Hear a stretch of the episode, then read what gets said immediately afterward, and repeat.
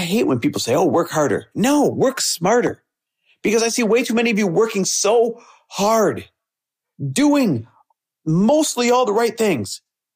But then when your leads, when your potential customers, when they get to your website and they're faced with that proposition, am I going to buy or not?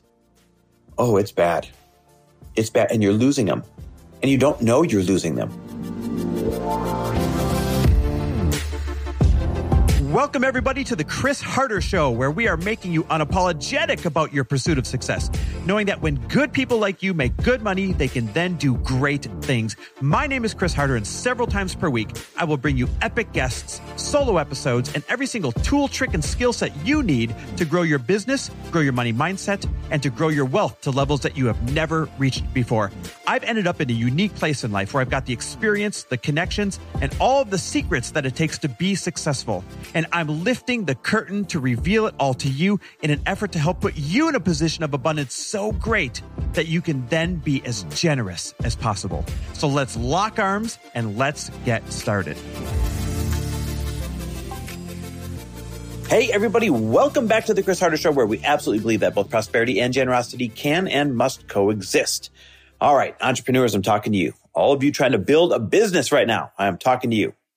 And here's what I want to share there's a lot of things that we do as entrepreneurs that we should not be doing.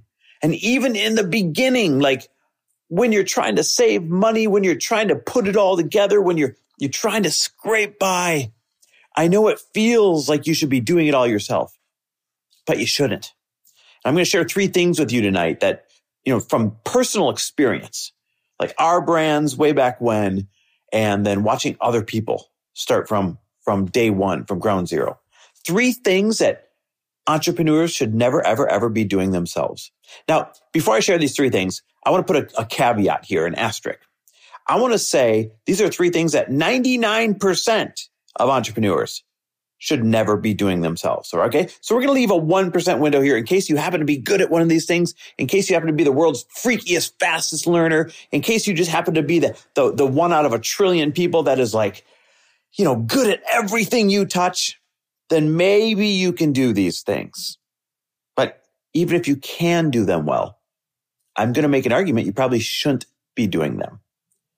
So the first thing is this of the three things that entrepreneurs should never be doing themselves. You should never be doing your taxes, your bookkeeping, and your payroll. I'm telling you, you should never be doing your taxes, your bookkeeping, your payroll. Here's why. Number one, there's just too much room for mistake. Let the experts do this. Number two, I would say at least 75% of you don't even have the right makeup, the, the right mindset, the right type of brain to do this well. And that's not an insult. I fall in that category. It's because most entrepreneurs are visionaries. 75% of entrepreneurs are visionaries. Visionaries don't really have the brains for the details, the eyes for the details. And this is tedious doing bookkeeping, doing your taxes, doing your payroll. That takes extreme detail. It takes experience. It is one of those tasks that is so inexpensive to hire that you should for sure from day one be letting the experts do it.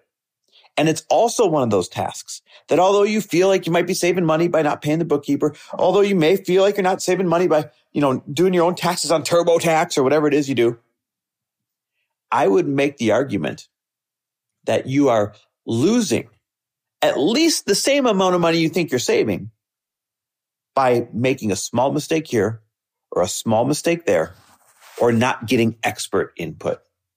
I understand taxes. I understand money really freaking well. Like it is well within my proficiency more than the average entrepreneur. I don't do mine. I've never done mine. I remember using Bob's tax service. I'm not being funny. I'm not making this up right now. One of my very first businesses was I had a couple rental properties when I was like 21 years old. And then, of course, I worked as well, right? I got kicked out of college and I had a job. I didn't do my own taxes. I didn't figure it out, even though I easily could have, because, you know, it's one of my proficiencies. I went to Bob's tax service in Green Bay, Wisconsin, in a basement where he had a nice little desk set up and all that stuff, but it was like rafters everywhere. I'm telling you, even back then I understood, let the experts do it. And guess what? I remember him giving me advice, stuff that I've leveraged today. I remember him saving me money, things I wouldn't have thought of myself. I remember him giving me counsel. Hey, here's where we could stretch it. Here's where we could do that. So shout out to, to Bob's tax service from a hundred years ago. I'm telling you, was like 25 years ago, but it's funny because even then I knew. So that's the first one. Don't do your taxes, your books, or your payroll yourself. The second one, you should never be doing your own Facebook or Instagram ads.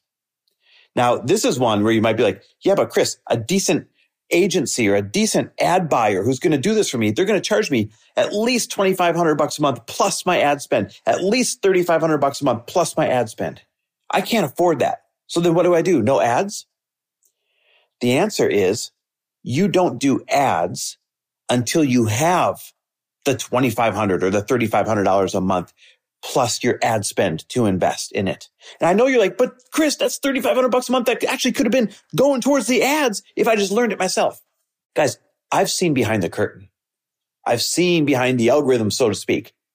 Remember, I own part of a digital marketing agency, Four West Digital. Shout out to you guys. And what Nick and Jim and especially Andy know and understand from years of trial and error. Literally, that's how you learn Facebook ads. You spend, you burn money, trial and error, split testing. Do these five ads work? All right. Let's two out of the three are hitting. Now let's put more money be, between two of the three. Are they working? Great. Some stopped working. Go back to square one. You guys are, I promise you, you'll think, you'll feel upfront like you're saving money by doing your own Facebook and Instagram ads. But the rule of thumb is don't do them until you can afford to have a, at least a knowledgeable person do it for you. You don't have to get the biggest, best agency right away, but at least someone who fully understands. Now, here's why. It's not just about the return on your investment. That's one obvious reason. But here's one you didn't think about that you don't think about. When Facebook doesn't like something you do with your ads, especially if you're advertising like, like fitness or weight loss or anything financial, they put the clamp down on you. They take your account away. First, they suspend it and you can't get a hold of anyone to appeal it. And whenever they decide to let you out of ad jail, then if they ever do, then you're under close watch, under scrutiny.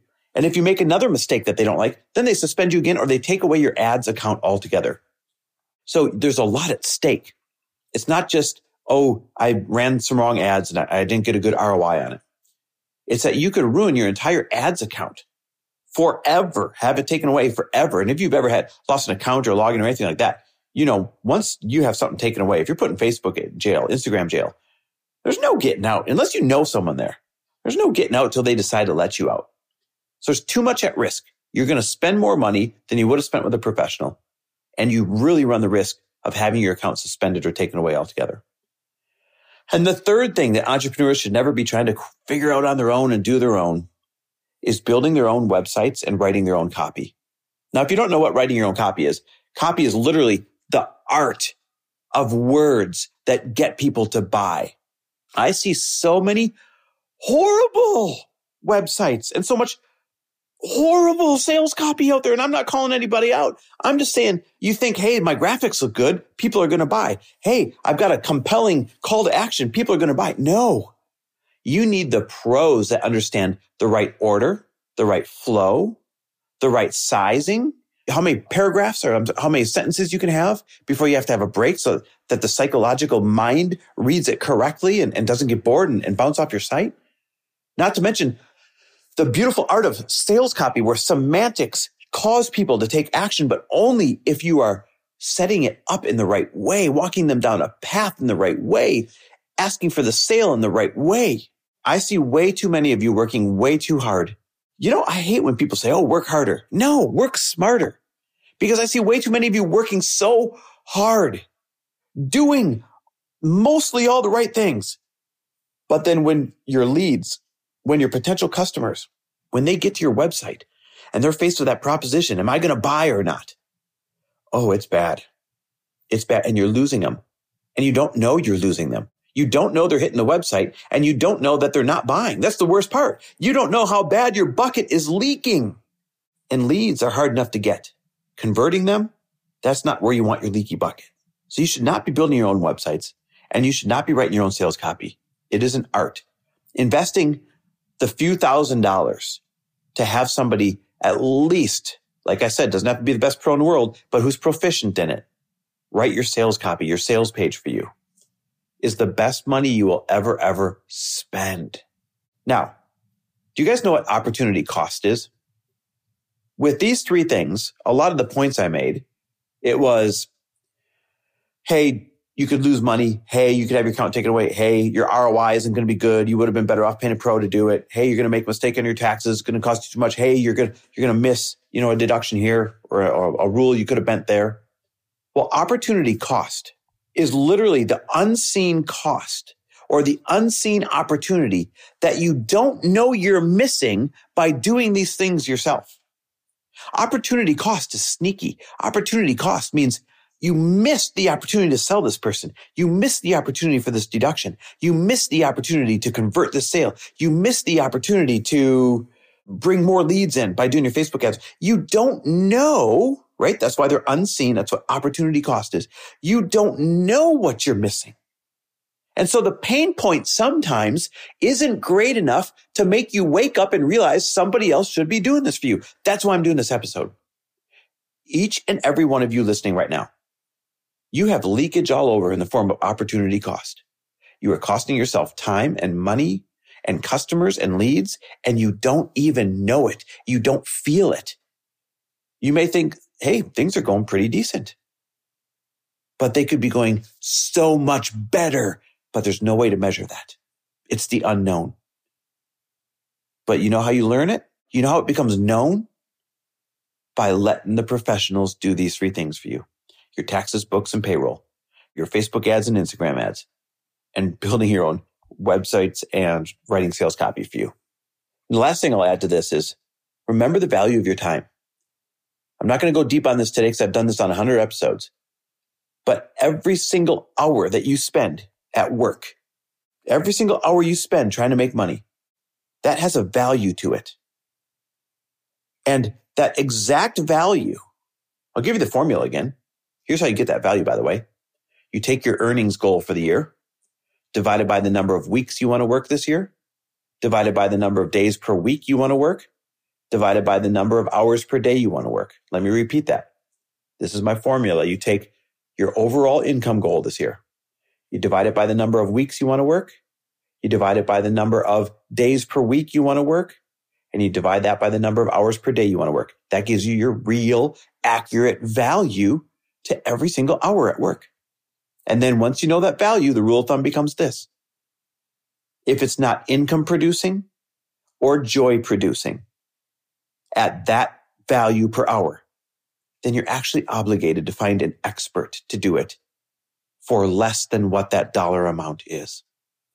I'm telling you, that'll change your life and that'll help you stop missing out with all of this opportunity cost that is unseen leakage that you are costing yourself right now.